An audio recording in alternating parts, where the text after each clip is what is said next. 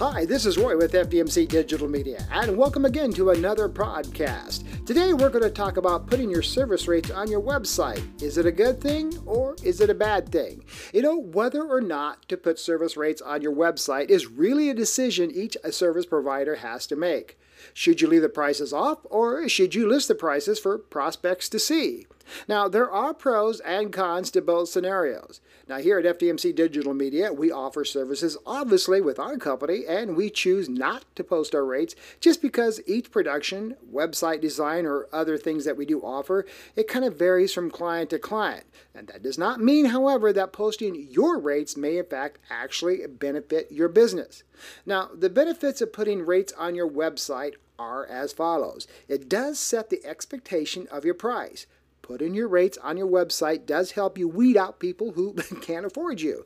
It will help you also to avoid wasting time on sales calls with people who aren't really your ideal client. Also, it does set the expectation of what's included on your packages. Now, you can make it very clear that what service comes with each rate is what you create in your packages. That's a good thing.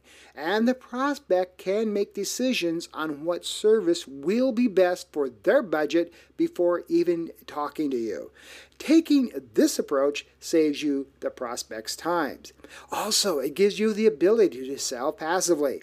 Have you ever been in a situation where you were interested in a service, but the website says to call for more details.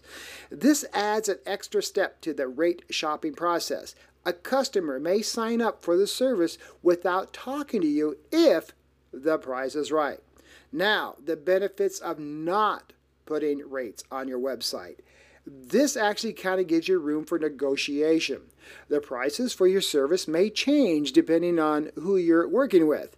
You may charge a corporation a different price for a service than you would, say, a mom and pop store. This gives you space to get details about a prospect before you actually name a price. It also lets you customize. Not putting rates for each service on your site gives you a chance to customize your packages. On a sales call, you can get an understanding of what the prospective needs so you can sell a service package that's tailored just for them. Leaving prices off your site gives you quite a bit of a more flexibility in this regard. It also helps you express the value of high ticket services. Prospects may scoff at a very high ticket service offering when the price is listed on the website. There's no uh, context behind the price. For these services, a sales call may be necessary to learn their needs and actually explain how the value and your experience does back up the price that you're putting on your website. Also, it keeps your competitors guessing. Sadly, but a part of doing business is you all know as well as we do here that if you don't put your prices out there, most of the time your competition does not know what you are charging for your services. You know, everyone crawls each competitor's website or social platforms just to see what they're up to and perhaps see what their prices are so everyone can stay competitive that's in the same industry. If you are not doing this, you need to. How else are you going to learn and get a better understanding in your business to stay in the game, right? Right. So, in summary, you can always do both pricing strategies to test which method performs better. Do a mix of both by listing a starting price on your website. This gives the prospect an idea of what you charge, but also leaves some room for negotiation. If you set a starting point for your prices, stand firm in how much you're charging. And remember that negotiating your prices down can cause the client to undervalue your work.